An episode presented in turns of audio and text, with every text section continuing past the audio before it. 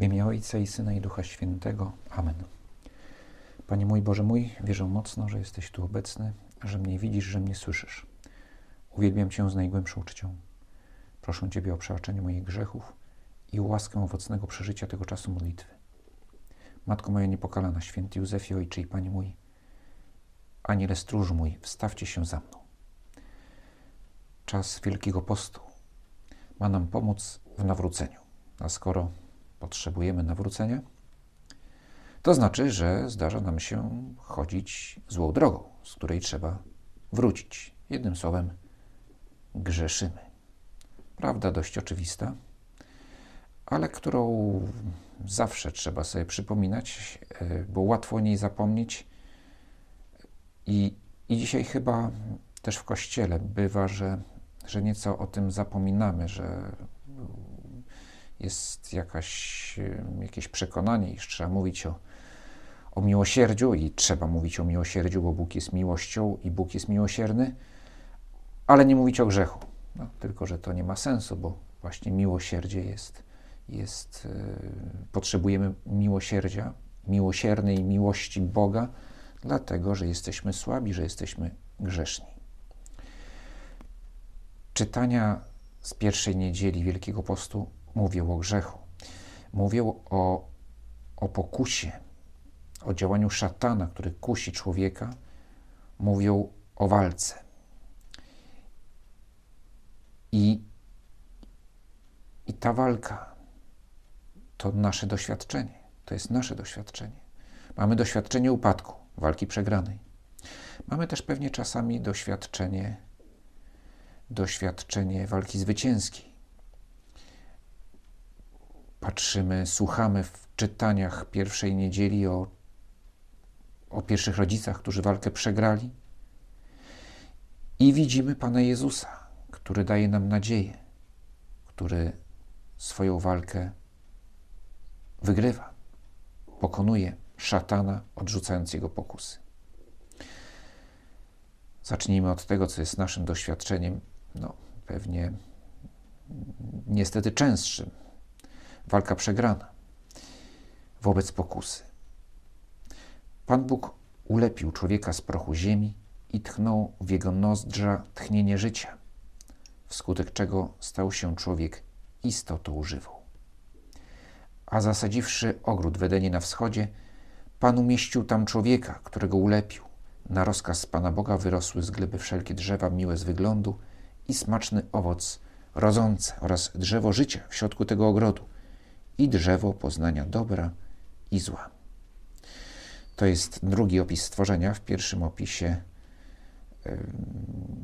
mamy proces powstawania świata. Ktoś mógłby nawet od biedy go zinterpretować jako, jako proces ewolucyjny. Na końcu Bóg tworzy człowieka, którego obdarowuje czymś, czego nie ma żadne inne stworzenie wolnością, rozumem, a tym samym człowiek jest zdolny do kochania. Drugi opis stworzenia, ten, który właśnie przeczytaliśmy, no wydaje się być bajkowy, jeszcze bardziej bajkowy czy, niż ten pierwszy.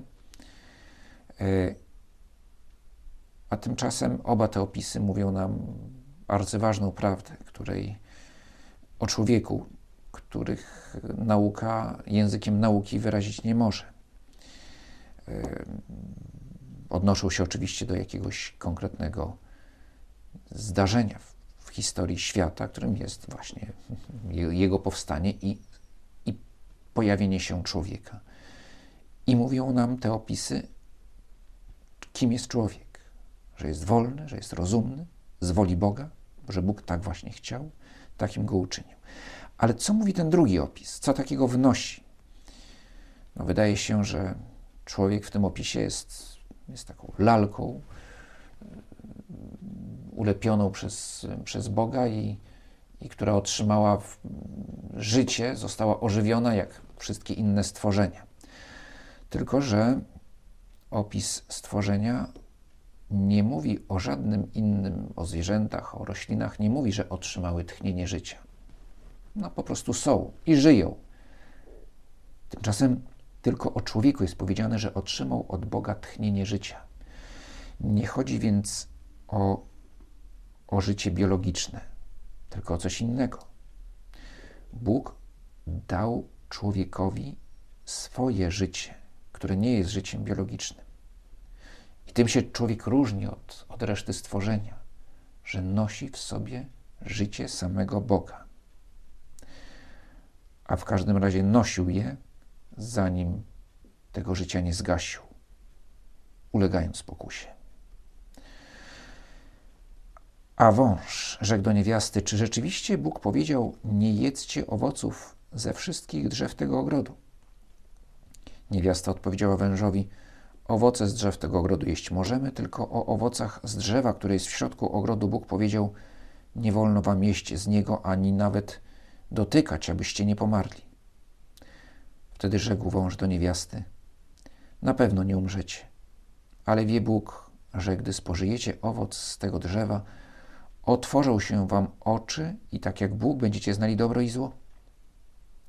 Wtedy niewiasta spostrzegła, że drzewo to ma owoce dobre do jedzenia, że jest ono rozkoszą dla oczu i że owoce tego drzewa nadają się do zdobycia wiedzy. Diabeł, manipulator, który najpierw pierwsza manipulacja polega na tym, że nie pokazuje się jako diabeł, jako zły duch, tylko jako jedno ze stworzeń, które jak wszystkie stworzenia w raju, nie są wobec człowieka wrogie. Wąż jeszcze nie jest, jak żadne inne zwierzę, nie jest wrogi wobec człowieka. Ale diabeł, który używa postaci węża, owszem, jest wrogiem człowieka. I manipuluje. Słuchajcie, Bóg was oszukuje. On ma złe zamiary. On nie chce wam czegoś dać. Mało tego, wam to odbiera. To metoda diabła stara jak świat, dosłownie stara jak świat, jak historia ludzkości. I dzisiaj ta sama metoda jest stosowana pewnie oby nieświadomie przez wielu tych, którzy, którzy z jakichś powodów odrzucają Boga i, i, i wręcz próbują z nim walczyć, czy walczyć z religią. Kościół was oszukuje. Religia to narzędzie panowania.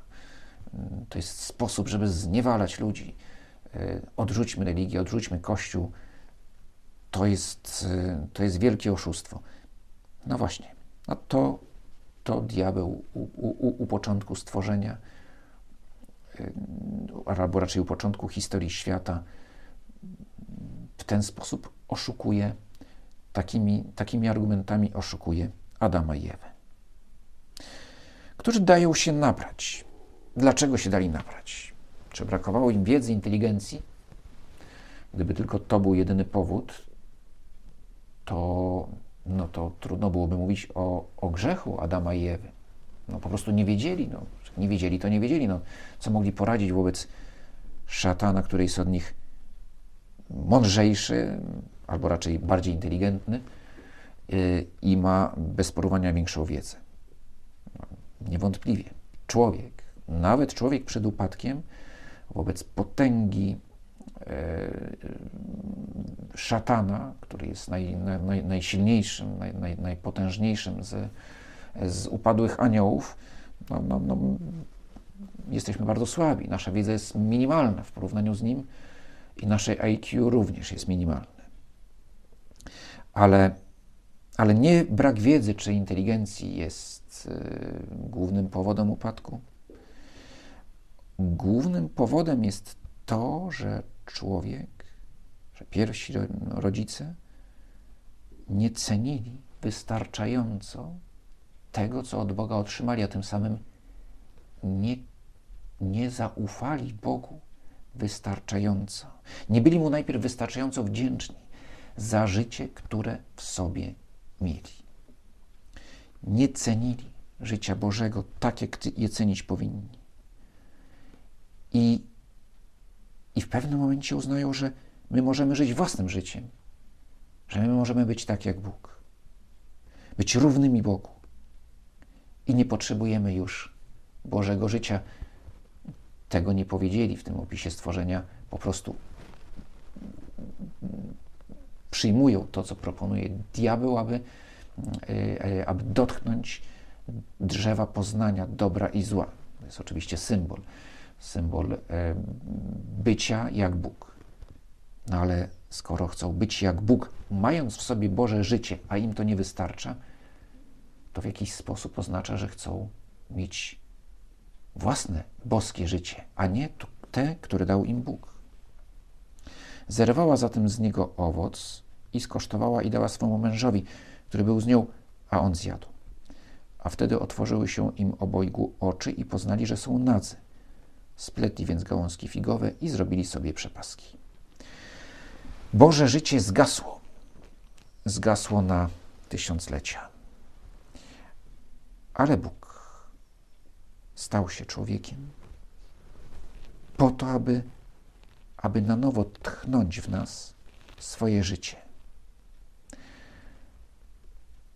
Ale żeby to uczynić, oddaje swoje ludzkie, biologiczne życie, oddaje je w ofierze, po to, aby nam dać życie, które nazywamy życiem wiecznym. To życie Boże e, jest określone, inna nazwa jest życie wieczne, bo życie wieczne zaczyna się już tutaj. To, to nie chodzi o to, co będzie po śmierci, tylko chodzi o, o boskie życie, które tu już się zaczyna i potem przechodzi na wieczność.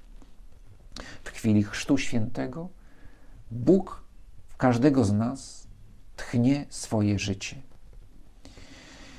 Jeśli zdarzy się nam nieszczęście, tak jak się to zdarzyło właśnie Adamowi i Ewie, aby to życie utracić z powodu grzechu ciężkiego, miłosierny Bóg daje nam możliwość jego odzyskania w sakramencie spowiedzi. Ale to stało się możliwe dopiero z chwilą przyjścia Pana Jezusa. Adam i Ewa przegrali, ulegli pokusie, zgasło w nich Boże życie i nie mogli go już przekazać dalej. Więc to nie jest, grzech pierworodny nie jest karą za jakąś karą zbiorową dla całej ludzkości, która ma dopiero przyjść za, za, za grzech dwojga ludzi, ale jest konsekwencją tego, że nie mieli, że nie mogli nam przekazać życia, którego już nie mieli. Przegrali. I wszyscy po nich przegrywają, aż nowy Adam, czyli Pan Jezus, podejmie wyzwanie i zwycięży. Najpierw w tajemniczej scenie kuszenia na pustyni, a potem ostatecznie zwycięży na krzyżu. Duch wyprowadził Jezusa na pustynię, aby był kuszony przez diabła. No, tajem... Scena jest rzeczywiście bardzo tajemnicza, bo, no bo jak to co to diabeł taki sprytny, a taki głupi? A nie zdaje sobie sprawy z tego, że walczy z kimś, kogo pokonać nie może? Diabeł wie dużo, niewątpliwie. Wie więcej niż my, jest bardziej inteligentny, nie jest w, ogóle w sposób y, przekraczający nasze, nasze wyobrażenie. Jest, jest, jest, jest, jest, jest, jest potężniejszy od nas. Więc wie dużo, bardzo dużo. Ale ale nie wierzy, nie przyjmuje wiedzy, którą mu, którą, którą może mieć. Używając porównania, które dzisiaj może jest no, niestety jakoś takie nam bliskie, mianowicie nie przyjął danych wywiadu. W 1941 roku Stalin otrzymał bardzo dokładne informacje o możliwym, o przygotowaniach Niemców, bezpośrednich przygotowaniach do ataku, który może nastąpić lada dzień. Wywiad sowiecki był, był, był, był bardzo dobry, ponadto alianci też Sowietom e, informacje przekazywali. Natomiast Stalin nie mógł uwierzyć w to, że Hitler jest od niego sprytniejszy no to, że jest bandziorem, tak jak i Stalin, to, to, to wiedział. No, bandyci mają wyczucie, prawda? Jeden drugiego wyczuwa, że jakim jest, e, jest łotrem, ale Stalin był przekonany, że jest sprytniejszy od Hitlera i że Hitler jeszcze długo, długo go nie zaatakuje, a on zaatakuje wcześniej. I Stalin nie przyjął danych wywiadu. Przy, przy okazji tam chyba paru, paru tych swoich agentów kazał rozstrzelać czy wysłać do łagru. No, okazało się, że jednak, że jednak te dane były poprawne. Otóż szatan nie nie, nie mógł przyjąć do wiadomości, aż do, do, aż, do, aż do chwili, kiedy Pan Jezus na krzyżu objawił w pełni swoją boskość. Wcześniej szatan nie jest w stanie tego zobaczyć, bo jest szatanem, bo nie kocha, albo raczej kocha tylko siebie. I w związku z tym patrzy na Boga, mimo całej swojej potężnej inteligencji, nie jest w stanie pojąć, że Bóg może kochać, kochać bezinteresownie i kochać człowieka. Dlatego to, że Bóg staje się człowiekiem, nie wchodziło w zakres pojmowania szatana. I dlatego, może używając tego porównania, powiedział, mógł sobie powiedzieć, no nie, to na pewno to, to jest jakaś fałszywka, to że, to, że Jezus, ten Jezus z Nazaretu, że to jest Bóg człowiek, to, jest, to, to, to, to, to są to moi ludzie, albo raczej moje diabły mi tutaj źle donoszą, tak? To jest na pewno jakaś fałszywka podsunięta przez, przez Michała Archanioła. Jezus, tak, oczywiście, to jest jakiś prorok, to jest Mesjasz, to jest potężny człowiek, który ma w sobie moc Boga, ale to niemożliwe, żeby był Bogiem. I dlatego szatan podejmuje próbę kuszenia, wiedząc, że oczywiście to już może być sprawa poważniejsza niż z Adamem i że tutaj trzeba użyć bardziej subtelnych metod, to naprawdę trzeba się wysilić. No i się wysilił. I kusi Pana Jezusa w sposób no, bardzo subtelny i bardzo podstępny. W tych trzech atakach diabła, o których czytamy w Ewangelii, możemy odnaleźć siebie i własne pokusy, ale przede wszystkim możemy zobaczyć Ciebie, Panie Jezu, który odpierasz te pokusy i mówisz nam, w jaki sposób stawiać czoło diabłu, pokusie, grzechowi. Gdy pościł 40 dni i 40 nocy, poczuł w końcu głód. Wtedy przystąpił kusiciel i rzekł do niego: Jeśli jesteś synem Bożym, powiedz, żeby te kamienie stały się chlebem. Lecz on mu odparł: Napisane jest: Nie samym chlebem żyje człowiek, ale każdym słowem, które pochodzi z ust Bożych. Pierwsza próba, najprostsza.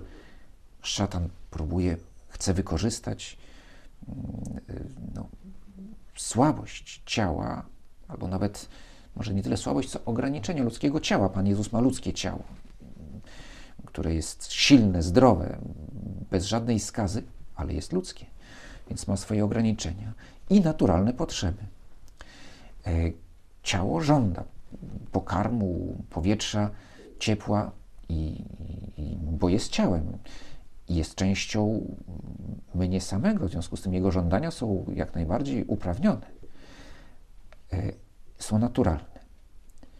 Ale nie może być tak, że potrzeby mojego ciała, choć naturalne, żeby stały się ważniejsze niż Bóg. Bo nic nie może być ważniejsze niż Bóg. A tak właśnie do takiej sytuacji chce doprowadzić szatan, że Pan Jezus sięgnie po moc Bożą w sposób nieuprawniony, po nią sięgnie po to, żeby zaspokoić potrzeby swojego ciała. Pisze święty Josemaryja w książce To Chrystus przechodzi. Po 40 dniach postu, w czasie którego za jedyne pożywienie służyły Panu Jezusowi być może zioła, korzenie, nieco wody, odczuł głód, prawdziwy głód, taki jak głód każdej istoty ludzkiej. I kiedy szatan proponuje mu, aby przemienił kamienie w chleb, nasz Pan nie tylko odrzuca pokarm, o który domaga się ciało, ale również oddala od siebie jeszcze większą pokusę pokusę użycia mocy Bożej dla rozwiązania, jeśli można się tak wyrazić, osobistego problemu. Oczywiście no, nikt z nas nie ma nadzwyczajnych mocy, jeśli komuś się zdarzy uczynić jakiś cud, że Bóg sprawi przez niego cud, no to nie na takiej zasadzie, że ma w sobie moc, którą może używać jak mu się podoba. Ale, ale wyzwaniem jest to, że możemy używać tych naszych ludzkich mocy, nie nadprzyrodzonych, ale naszych, tego co możemy jako ludzie w sposób nieuporządkowany. Aby zaspokoić nasze potrzeby naszego ciała, aby zaspokoić nasze instynkty, nasze namiętności, które są w nas i same w sobie nie są grzeszne. Ale mogą, ale może się stać, że, że staną się dla nas ważniejsze niż prawo moralne.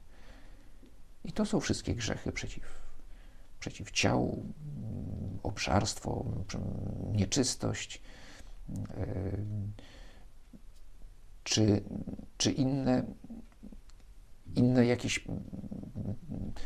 gniew, który może nas prowokować, no, czy, że, że, że, że gniew wywołany potrzebą bezpieczeństwa, która, która jest naturalną potrzebą, ale która może nas prowadzić do agresji no i do, i do że, że, że w, imię, w imię swojego bezpieczeństwa czynimy krzywdę innym. No, różne grzechy, które mają źródło w niewłaściwym stosunku do swojego ciała i stawiania jego potrzeb ponad prawo moralne, ponad Boga ostatecznie. Odpowiedź Pana Jezusa jest krótka. Życie biologiczne jest wartością niewątpliwej, ale nie można oderwać go od ducha, bo jesteśmy duszą i ciałem. I duch jest ważniejszy niż ciało, choć w człowieku są one złączone. E, I w Panu Jezusie też są złączone. I w związku z tym ciało jest święte, ale, ale duch jest ważniejszy i ciało jest duchowi podporządkowane. Wtedy wziął go diabeł do miasta świętego i postawił na szczycie narożnika świątyni i rzekł mu: Jeśli jesteś synem Bożym, rzuć się w dół. Napisane jest bowiem: Aniołom swoim da rozkaz co do ciebie, a na rękach nosić cię będą, byś przypadkiem nie uraził swojej nogi o kamień. Odrzekł mu Jezus: Ale napisane jest także: Nie będziesz wystawiał na próbę Boga swego. Próżna chwała to jest druga pokusa, już głębsza, bo odnosi się do naszej potrzeby, ludzkiej potrzeby naturalnej i chcianej przez Boga, potrzeby uznania. Skoro mamy godność, to chcemy, żeby ta godność była uznana, a mamy ją, bo dał nam ją Bóg. Tylko, że ta potrzeba uznania ze strony innych również może ulec skrzywieniu. I jedną z pokus jest próżna chwała. To, że chcę, aby mi podziwiano. Chcę zrobić coś spektakularnego, aby przyciągnąć uwagę innych, aby inni uznali moją wielkość. Być może nie mamy takich możliwości, ale może być, że w naszej wyobraźni tworzymy sobie jakieś scenariusze, jak bardzo bym chciał błyszczeć, być ponad innymi, jak bardzo mnie boli, jeśli ktoś jest ode mnie lepszy. Czyli zazdrość, tak, która też jest jakimś przejawem czy, czy konsekwencją nadmiernego czy nieuporządkowanego pragnienia własnej chwały. Albo chcę pokazać innym, jakim jestem macio, albo chcę pokazać innym, jaki jestem cudowny i wspaniały. Pan Jezus jest bardzo powściągliwy w ogóle w sposobie czynienia swoich cudów. Nie, nie, tylko, że odmawia, oczywiście odrzuca tą pokusę diabelską, ale kiedy czyni cuda, to czyni ją dla innych, ale też, no wręcz można powiedzieć, w sposób minimalistyczny. Są cuda minima, minimalistyczne. Na przykład rozmnożenie chleba. Tak jak się czyta opis rozmnożenia chleba, to wygląda na to, że w pierwszym momencie ludzie tak nie do końca się zorientowali, co się dzieje. To znaczy, że że po prostu otrzymują coraz więcej chleba, coraz więcej ryb i, i dopiero w pewnym momencie się, się, się mogli zorientować, że dzieje się coś cudownego, bo, bo nie ma żadnych znaków, jakichś, nie wiem, elementów wizualnych, światła, dźwięków, które by, by nadawały tej, temu cudowi jakąś taką nadzwyczajną aurę. Po prostu Pan Jezus daje ludziom chleb i ma go pod dostatkiem, mimo że ludzi jest tysiące. Pan Jezus jest bardzo powściągliwy. No, cud zmartwychwstania, jakby do minimum Pan Jezus ogranicza jakieś elementy audiowizualne, tak? Tak można by tu powiedzieć, żeby to mm, małe trzęsienie ziemi i tyle.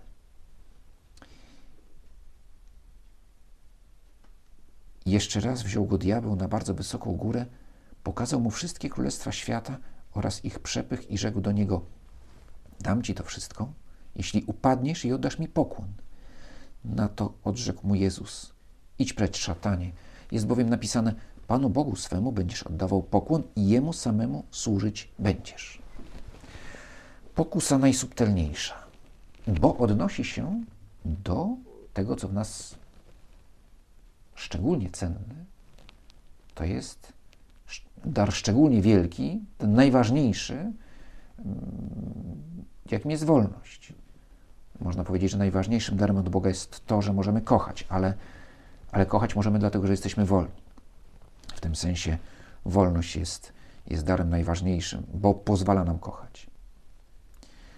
Otóż władza jest w jakiś sposób, władza, czyli wpływanie na innych, jest jakimś wyrazem naszej wolności. Tylko, że no może ulec, może to pragnienie wpływania na innych, w ogóle, w ogóle wpływania na świat, którego Bóg nam, który Bóg nam powierzył, aby go czynić sobie poddanym, otóż to pragnienie wpływania i to wpływanie może ulec wypaczeniu i ulega. Tu mm, na przykład zło złem zwyciężaj, tak? Nie zło dobrem zwyciężaj, ale zło złem zwyciężaj. Tu pojawia się pokusa, żeby, żeby osiągać jakieś dobre cele, ale złymi metodami. E, I to jest oczywiste, że to, czego chce diabeł, to jest słuchaj, Mesjaszu, będziesz mógł zrealizować swoją misję. Ja ci w tym pomogę. Tylko uznaj mnie jako swego Pana, a nie Boga. A wtedy zrobisz wszystkie rzeczy, których od ciebie Bóg wymaga. Tylko uznaj, że ja jestem, może nawet nie, że nie jestem Bogiem, ale że, ale daj mi część tego posłuszeństwa, które dajesz Bogu. A wystarczy ta część, abyś, abyś nie był posłuszny Bogu. Ale oczywiście tego diabeł już nie mówi. Subtelna pokusa. Władza w ogóle jest no, bardzo łatwo nam prowadzi do, do, do, do grzechu, a równocześnie władza, czyli wpływanie na innych, jest, na, można powiedzieć, że jest zadaniem każdego człowieka. Każdy człowiek w jakiś sposób wpływa na innych. Niekoniecznie przez władzę polityczną, bo nam się to od razu kojarzy z władzą polityczną, ale są różne inne sposoby wpływania, można powiedzieć, władzy. Władza rodzicielska, którego, której rodzice wyrzec się nie mogą. Nie mogą się jej wyrzec, bo to jest ich zadanie, aby, aby kierowali swoimi dziećmi, wpływali na nie, ale mogą ją wykonać dobrze, mogą wykonać źle i mogą jej nadużyć. Zresztą władza polityczna sama w sobie jest czymś pięknym. To jest piękne zadanie być politykiem, sprawować władzę. Piękne zadanie i może właśnie dlatego, że jest tak piękne, bo dotyczy dobra wspólnego, kiedy ulega spaczeniu, jest tak, może staje się tak odrażające, kiedy, kiedy nastąpi jakaś, jakieś wypaczenie, no a niestety często następuje. Wpływanie na innych, na moich przyjaciół, na moich znajomych, przekonywanie ich do czegoś normalne może być i jest na ogół wyrazem miłości czy przyjaźni, no ale też może ulec wypaczeniu, skrzywieniu. Więc Pan Jezus tą pokusę odrzuca i mówi nam też: nie dajcie się nabrać. Nie dajcie się nabrać, próbując użyć waszych mocy w sposób niewłaściwy, sprzeczny z wolą Boga. Mamy tutaj w, tym, w tej historii, w historii kuszenia Pana Jezusa, no oczywiście, można powiedzieć, takie spektrum działania diabła na, na człowieka, pokus, której doświadczamy zresztą nie tylko ze strony diabła, bo to też jest sprawa taka, żeby nie skupiać się, że wszystko, co każda pokusa ma swoje źródło w, w diable. Szatan jest głównym sprawcą grzechu, czy tym, który prowadzi do grzechu, ale nie jedynym. To nawet w tym dialogu chrzcielnym, który się, e, czy wyrzekasz się szatana, który jest głównym sprawcą zła. Głównym, ale nie jedynym. Tak? Więc to, to też, żeby nie, nie patrzeć na pokusy jako tylko coś, co pochodzi od złego ducha i tylko od złego ducha, bo, bo też z moich własnych słabości, moje własne słabości też są źródłem pokusy. Co nam mówi Pan Jezus? Jak walczyć? Jak odpowiadać na pokusy. W, tej, w, tym, w historii kuszenia jedno zwraca uwagę, mianowicie krótkość odpowiedzi Pana Jezusa.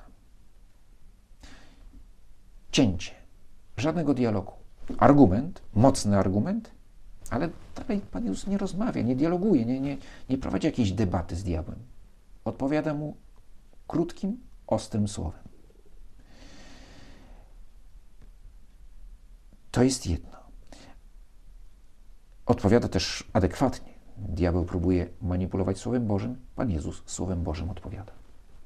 Ale w tym, w tej odpowiedzi Pana Jezusa jest coś jeszcze ważniejszego. Pierwsza lekcja, tak, nie wchodzić w dialog z pokusą. Po prostu. Nie rozmawiać z kusicielem. Czy to będzie kusiciel, który nigdy nie, nie mówi do nas bezpośrednio, czy to będą nasze własne myśli najczęściej, czy to będzie ktoś, kto mnie podpowiada, zachęca mnie do jakiegoś zła? Nie wchodzić w dialog z pokusą. Ale druga rzecz ważniejsza, zaufanie. Pan Jezus odpowiada w oparciu o Słowo Boże. Mówi, opieram się na, na Bogu, na moim Ojcu się opieram, kiedy odrzucam Twoje, diable, propozycje. Prośmy Najświętszą Maryję Pannę, która, która nie doświadczyła grzechu, nie uległa pokusie, ale przecież jak każdy człowiek w obliczu pokusy również stawała. To nie, że ona nie była, nie, nie, na nią diabeł nie próbował oddziaływać. Na pewno próbował, tylko że, że, że nie miał do niej dostępu. Maryja niech nam pomoże. Patrzeć na Pana Jezusa i brać z Niego przykład, jak pokonać każdą pokusę, którą kieruje ku nam diabeł, świat, czy wreszcie nasza własna słabość. Dzięki Ci składam, Boże mój, za te dobre postanowienia, uczucie i natchnienia, którymi mnie obdarzyłeś podczas tych rozważań. Proszę Cię o pomoc w ich urzeczywistnieniu. Matko moja niepokalana, święty Józefie, Ojcze i Panie mój, Aniele stróż mój, wstawcie się za mną.